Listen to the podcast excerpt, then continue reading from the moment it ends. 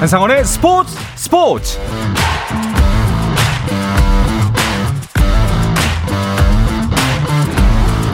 스포츠가 있는 저녁 어떠신가요? 아나운서 한상원입니다. 오늘 하루 이슈들을 살펴보는 스포츠 타임라인으로 출발합니다.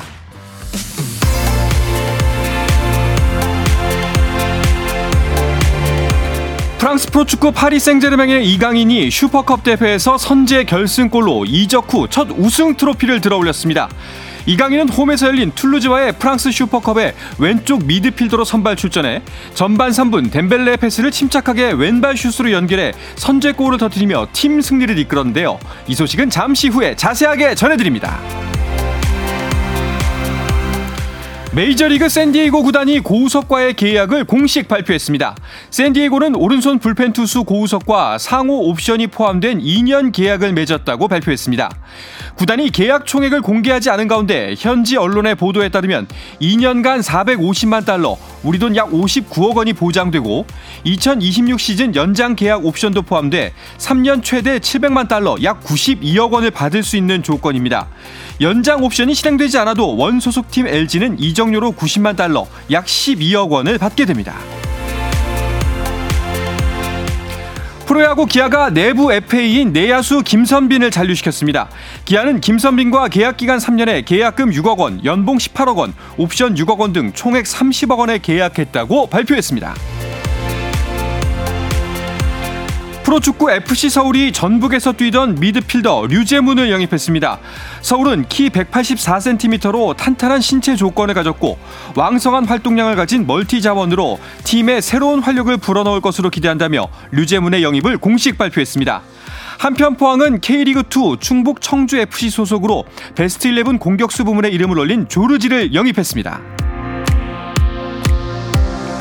미국 프로농구 NBA에서는 댈러스의 돈치치가 41득점 활약을 펼치며 포틀랜드를 126대 97로 크게 이겼습니다.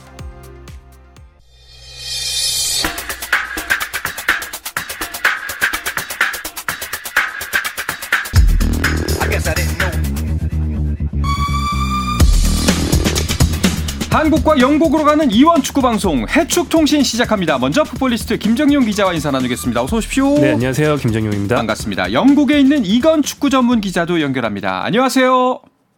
네, 안녕하세요. 이건입니다. 네. 아니, 이건 기자님, 우리야 이제 여기는 구정이 있긴 하지만 그 영국은 그야말로 새해 시작한 거잖아요.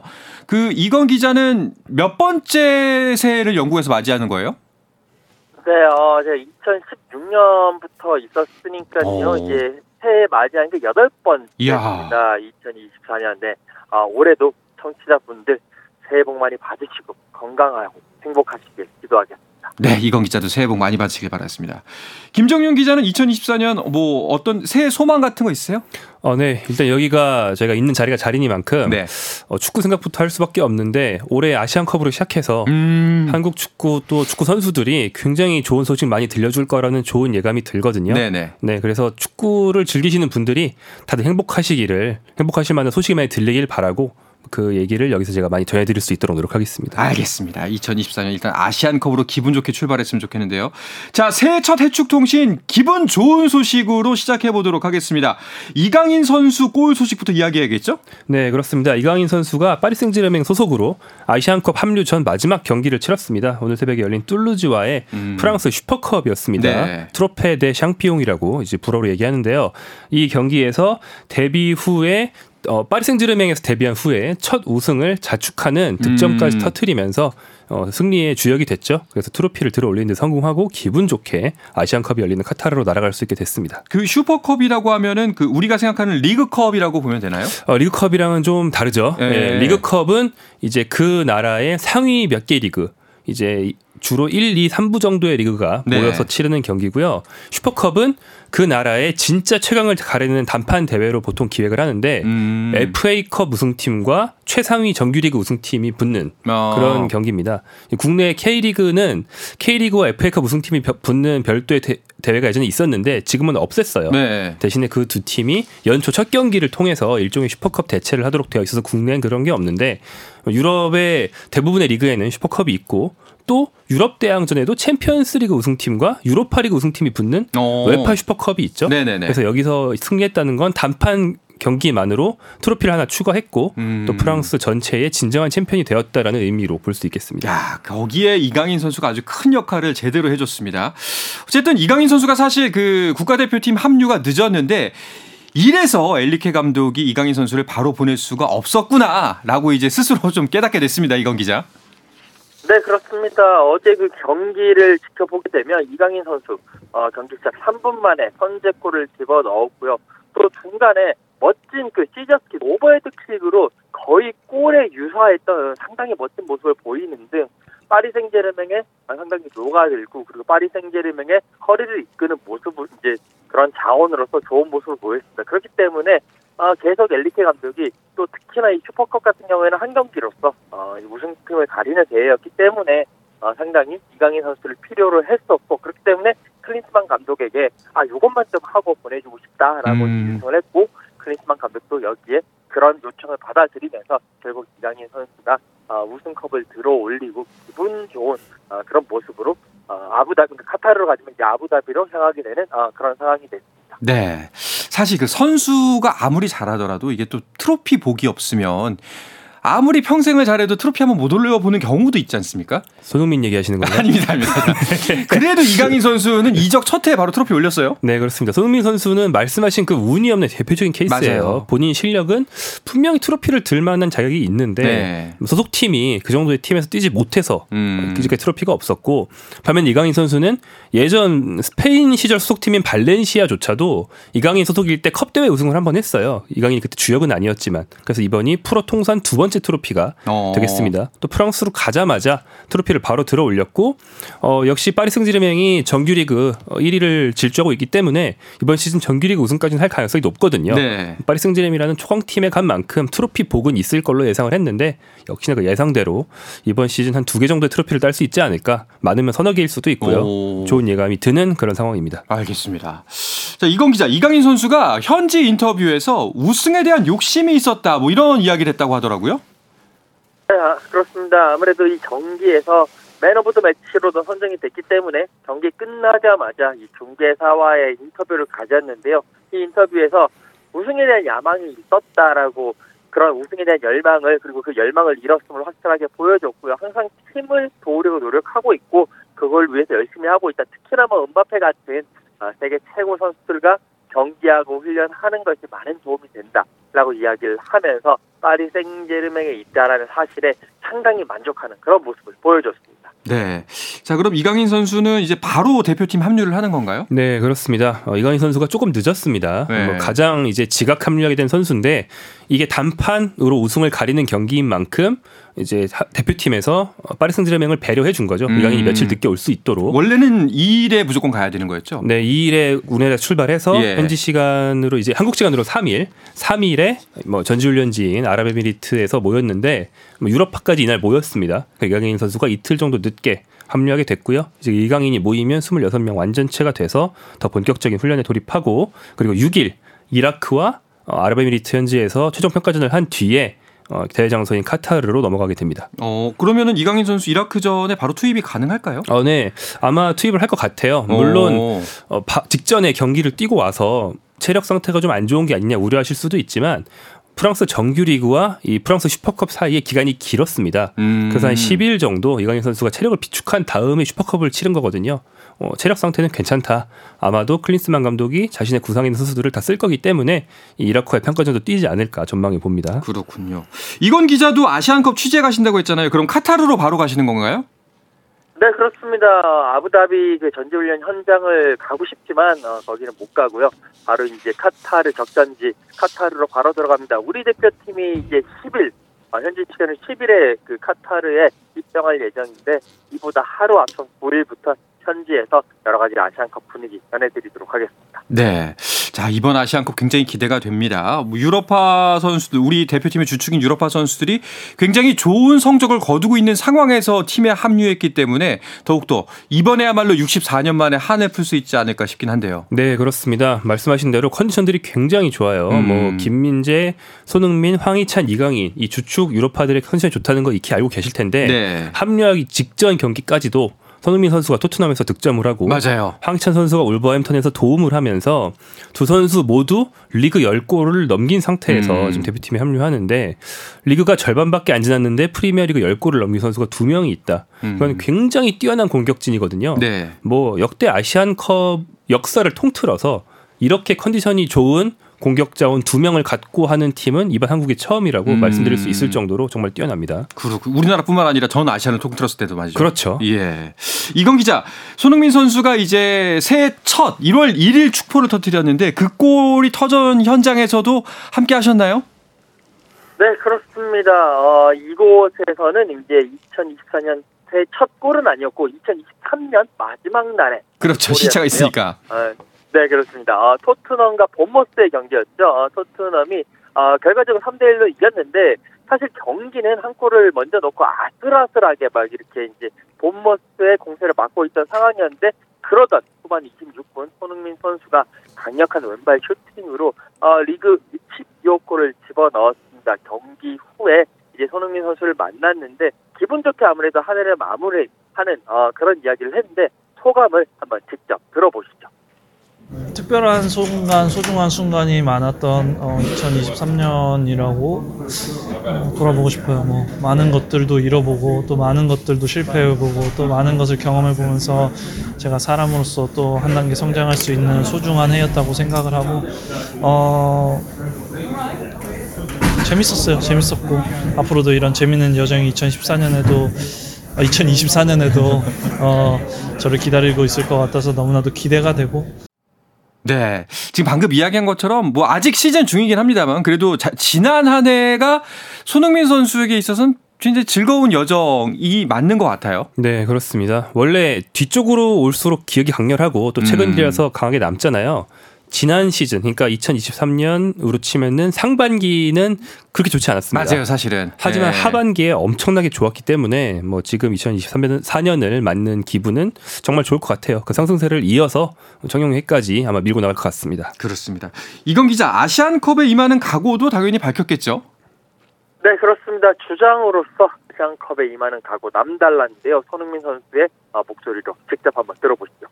제 욕심을 채우러 간다기보다는 한 가족이 돼서 어, 대한민국 축구 선수로서 대한민국의 나라로 대표로 나가는 거기 때문에 이번 대회만큼은 개인적인 욕심들 좀 내가 조금 더 이익이 보는 순간들을 좀 포기하고 어떻게 하면 조금 더 팀에 대한 어, 희생을 할 건지 이런 것들에 대해서 좀 더 얘기를 많이 할 거. 저도 분명히 그런 것들을 가장 중요하게 생각하고 있고 야, 정말 캡틴다운 정말 이제 캡틴으로서도 그 이렇게 표현하면 좀 그렇습니다만 관록이 올랐다. 네. 이렇게 그런 느낌이 듭니다.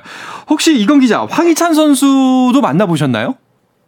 네, 어, 황희찬 선수 이제 이 손흥민 선수의 경기 하루 전인 30일에 어, 에버튼과의 경기를 펼쳤습니다. 어, 울버햄튼이 3대 0으로 승리를 했고 이 경기에서도 황희찬 선수가 도움을 기록을 했는데요. 어, 황희찬 선수 역시 이 아시안컵 출전으로 인해서 리그를 잠시 쉬어야 되는 그런 상황입니다. 그래서 어, 황희찬 선수에게 어, 전반기에 대해서 스스로 평가가 어떠냐라고 한번 부탁을 해봤는데요. 황희찬 선수가 또 거기에 대해서 어떤 평가를 했는지 직접 한번 들어보시죠.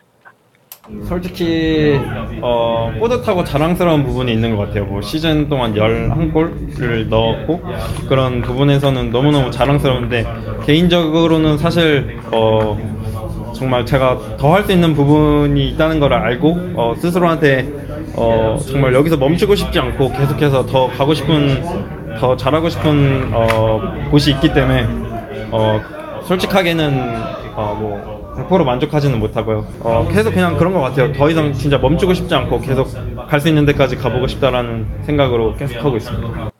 야, 이렇게 우리 축구 국가대표팀 진짜 아시아 최강의 공격력 을 자랑하는 두 사람의 인터뷰를 만나봤습니다. 근데 진짜 말씀처럼 어 뭐 이건 버금간다는 표현이 아니라 진짜 으뜸인 것 같아요. 아, 그럼요. 예. 네, 독보적입니다. 네.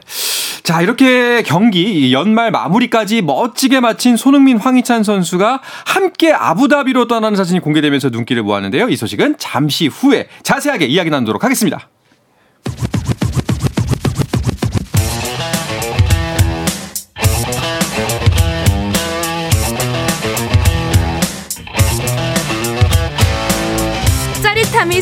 시간 한상원의 스포츠 스포츠 한국과 영국으로 가는 이원 축구 방송 해축통신 듣고 계십니다. 풋볼리스트의 김정용 기자, 영국에 있는 이건 기자와 함께하고 있습니다.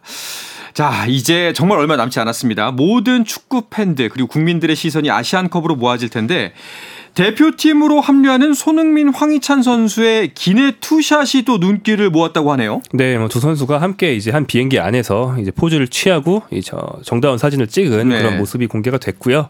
뭐 당연히 원래 뭐 독일에 있는 선수들이나 뭐 영국에 있는 선수들이나 한 나라에 뛰는 해외파들은 모여서 오는 경우가 많습니다. 네. 뭐 비행편을 같이 꾸리면 이제 좀 편하고요. 그렇죠. 특히나 이제 울버햄튼과 토트넘은 같은 런던권이기 때문에 당연히 같이 올 수밖에 없었고 뭐 그렇게 함께 돌아오면 서 이제 이 선수들은 최근까지 경기를 뛰어서 체력 부담이 좀 있긴 하지만 반대로 경기 감각은 굉장히 좋습니다. 네. 예, 이러 이 점도 이제 한국의 가장 중요한 선수들의 경기 감각 좀 긍정적인 측면이죠. 그렇습니다. 보기만 해도 든든해지는 두 사람인데 우리 입장에서는 사실 이 투샷이 굉장히 뿌듯하고 기쁘긴 한데 어, 토트넘과 울버햄튼 입장에서는 사실 눈물이 날 수밖에 없는 상황이지 않나요? 그렇습니다. 어, 특히나 팬들이 상당히 아쉬워하고 있는데요. 지금 이제 토트넘의 손흥민 선수가 12골, 아, 그리고 울버햄튼의 황희찬 선수가 리그에서 10골을 집어넣고 있습니다. 둘 다 팀 내 최다 득점 선수임에 분명하고 거기다가 뭐 손흥민 선수 득점 랭킹 3위, 그리고 황희찬 선수가 득점 랭킹 6위입니다. 그렇기 때문에 그 팀들 입장에서는 이 두 선수가 빠지면 큰 손실을 볼 수밖에 없는 상황이고요. 팬들과 만나고 여러 관계자들과 만나도 뭐 몇 경기를 하고 오느냐, 언제 오느냐 여러 가지 이야기를 하고 있으면서 특히나 이제 한국이 과연 결승까지 가는 거냐, 결승까지 가게 되면 어, 이 조호드 입장에서는 한 2월 10일 이후에만 올 수 있기 때문에 그만큼 큰 손실이기 때문에 아 웬만해서는 물론 손흥민 선수, 황희찬 선수가 우승을 하고 오는 게 좋겠지만 만약에 우승을 못할 거면 차라리 조별리그에서 빨리 탈락하고 와라 라는 그런 농담 섞인 이야기까지 하고 있습니다. 야, 만약에 진짜 우리가 무탈하게 결승까지 간다고 한다면은 2월 10일 그러면은 한 달하고도 한 열흘 정도를 팀을 비우게 되는 건데 그럼 몇 경기를 못 뛰는 거예요? 네, 뭐 최대 6경기라고는 하는데 리그 경기를. 네, 네. 근데 어. 컵 대회들이 껴 있고 해서 예. 또 가장 중요한 경기로만 좁혀서 생각하면 두어 경기 정도라서 음. 이 경기의 경중으로 따지면 그나마 조금 괜찮다라는 분석도 가능하고요. 토트넘은 근데 손흥민 선수가 가장 큰 타격인데 동시에 주전 선수인 뭐 사르 선수와 비수마 선수도 네. 아프리카 네이션스컵으로 빠지기 때문에 가, 어, 프리미어리그 상위권 중에서는 리버풀과 더불어서 음. 이 1월 A 매치로 있는 타격이 가장 큽니다. 그래서 이 기간을 잘 돌파해낸다면 엔지 포스테코글로 감독은 진짜 명장으로 아, 그렇죠. 제가 아주 추앙하도록 하겠습니다. 또 넘긴다면 그렇겠죠. 특히나 이게 FA컵 여정에 함께하지 못하는 게 토트넘 입장에서는 참 아프게 느껴질 거예요. 그렇습니다. 어, 토트넘이 이제 우승에 도전할 만한 대회가 지금 사실 프리미어 리그 그리고 FA컵밖에 없는데 프리미어 리그는 약간 조금 어, 선두권 물론 붙어 있기는 합니다만 약간 떨어지는 상황이고 그렇다면 특히나 이제 변수가 많고 어, 또 대진운이 여러 가지를 가, 이제 가늠할 수 있는 FA컵에서 어, 우승을 노려볼 수밖에 없습니다. 어, 토트넘 이제 손흥민 선수는 없는데요. 어, 번리와 FA컵에서 격돌을 하거든요. 다행히 이제 홈에서 격돌을 하기 때문에 상당히 유리한 상황입니다. 어, 이 번리가 또 19위이기 때문에 토트넘이 어, 그런 경기력에서 앞서 있어서 승리 가능성이 높은데 손흥민 선수가 없는 것이 가장 큰 변수거든요. 과연 이 경기가 어떻게 될지는 6일 새벽 5시에 어, 확인하실 수 있습니다. 네. 뭐 토트넘도 토트넘이지만 울버햄튼도 황희찬 선수가 빠져서 곤혹이잖아요. 네, 그렇습니다. 울버햄튼 선수가 팀 내에서 차지하는 비중이 엄청나요. 음. 원래 이 팀의 시즌 초반 에이스였던 네투 선수가 있었는데 네투가 부상으로 한동안 빠졌다가 이제야 이제 엔트리에 돌아왔고 선발 복귀를 준비하고 있었거든요. 네. 그러니까 이번에 황희찬이 빠진다. 음. 돌아가면서 팀 내 가장 중요한 원투펀치가 빠지고 있어서 울버햄튼 타격이 크고요. 황희찬 선수의 이런 좀 굉장히 커진 입지, 최근에 재계약 이런 걸 다 감안해 볼 때 이번 대회 기간을 잘 넘기는 건 역시 울버햄튼 입장에서도 토트넘과 마찬가지로 이번 시즌 가장 중요한 숙제가 될 겁니다. 네. 근데 뭐 이제 우리 입장이니까 토트넘과 울버햄튼을 주로 살펴봤는데 사실 뭐 우리 선수만 빠지는 게 아니죠. 프리미어 리그 전체에서 많은 선수들이 차출이 되죠. 네, 그렇습니다. 공교롭게도 이 아시안컵 그리고 아프리카 네이션스컵이 같은 시기에 열립니다. 아시안컵은 12일부터 2월 10일까지 그리고 아프리카 네이션스컵은 13일부터 2월 11일까지 딱 하루하루씩 네. 차이로 이렇게 대회가 열리는데요.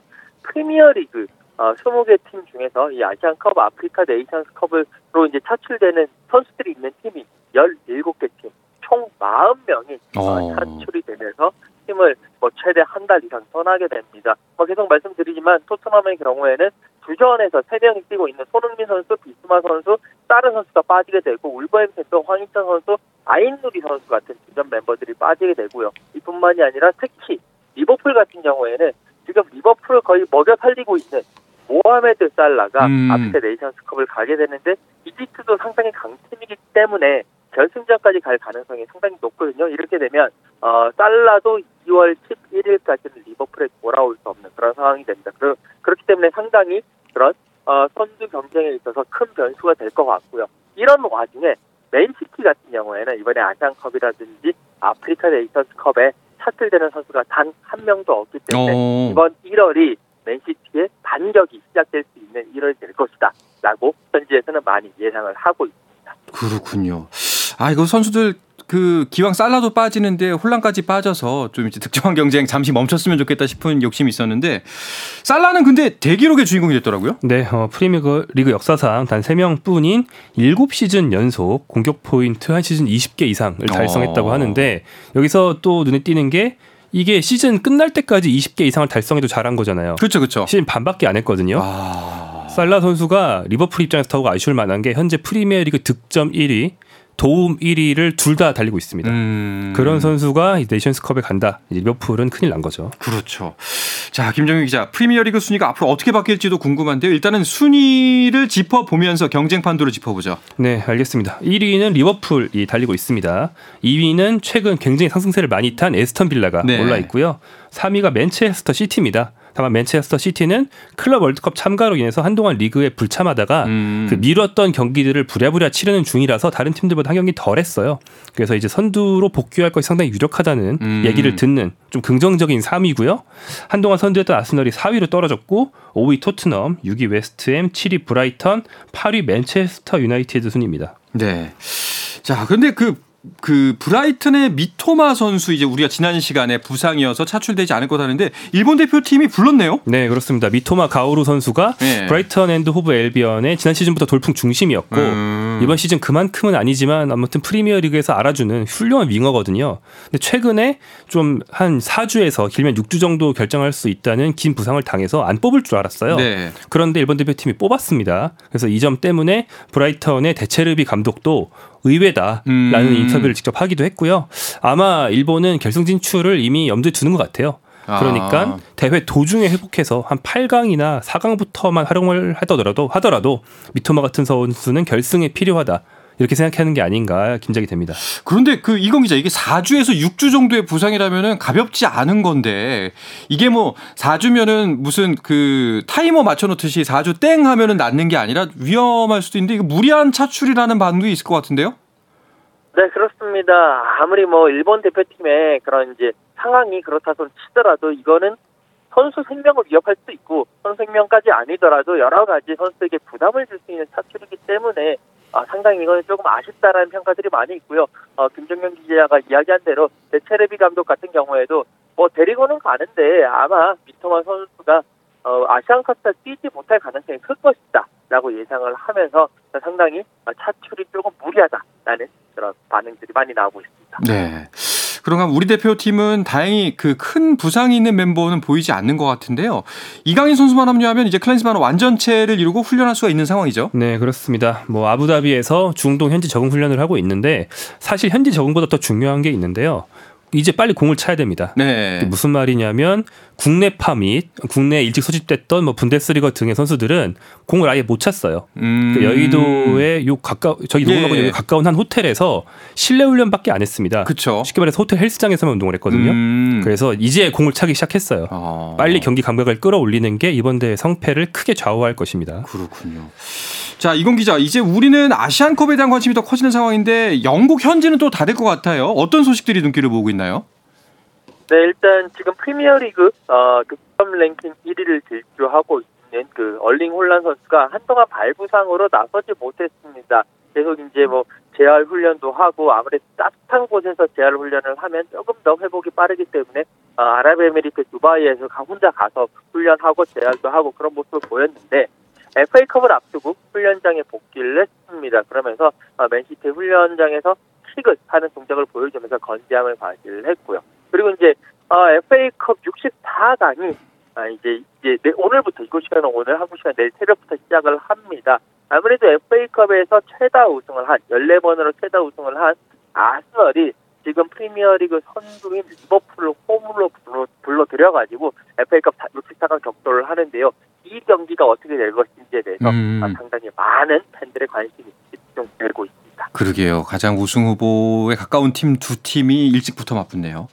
자, 그런가 하면은 잉글랜드 축구 레전드 우리나라에서도 유명한 웨인 루니가 버밍엄 시티 부임 후에 15경기 만에 경질된 것도 눈길이 갔어요. 네, 어, 루니가 말은 잘하거든요. 말은 그러니까 축구 평론가로서 네. 어떤 선수들에 대한 촌평이나 이런 걸 음. 이야기할 때는 굉장히 insight가 있고 네. 촌철살인입니다.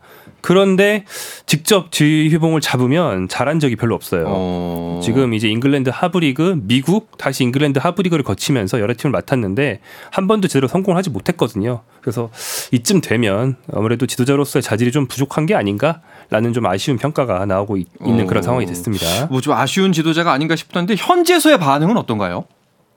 네, 뭐 현지에서도 그렇게 좋지는 않습니다. 그런 통계적으로 봤었을 때도 더비 카운티 감독이었을 때 승률이 28.2% 그리고 미국 가서도 어, 승률이 26.4%에 그쳤고 어, 지금 버밍엄 같은 경우에는 2승 4무 9패 승률 13.3%에 그치면서 확실히 감독감은 아니다라는 음. 그런 평가들이 많고 이 웨인 루니뿐만이 아니라 스티븐 제라르든지 그 프랑크 램파드 같은 경우에도 예. 아, 분명히 선수로서는 정말 world class, 정말 대단한 선수인데 결국 감독감으로서는 상당히 아니고 이 감독들이 다 그 잉글랜드 출신 감독들인데 우리는 왜 이렇게 감독 복이 없느냐라고 하면서 자조 섞인 그런 어, 이야기들도 하고 있습니다. 그렇군요. 이런 걸 보면 또 이제 뭐 선수로서의 플레이어로서의 지, 뭐 재능, 뭐 선생으로서 가르치는 재능, 또 감독으로서의 재능은 또 다 다른 것 같다 이런 생각이 들기도 합니다. 알겠습니다. 자 오늘은 이야기를 끝으로 2024년 새해 첫 번째 해축 통신을 마치도록 하겠습니다. 이건 기자 영편지에서 고맙습니다. 감사합니다. 네, 풋볼리스트 김정용 기자도 감사합니다. 네, 고맙습니다. 자 내일도 저녁 8시 30분에 뵙겠습니다. 한상원의 스포츠 스포츠.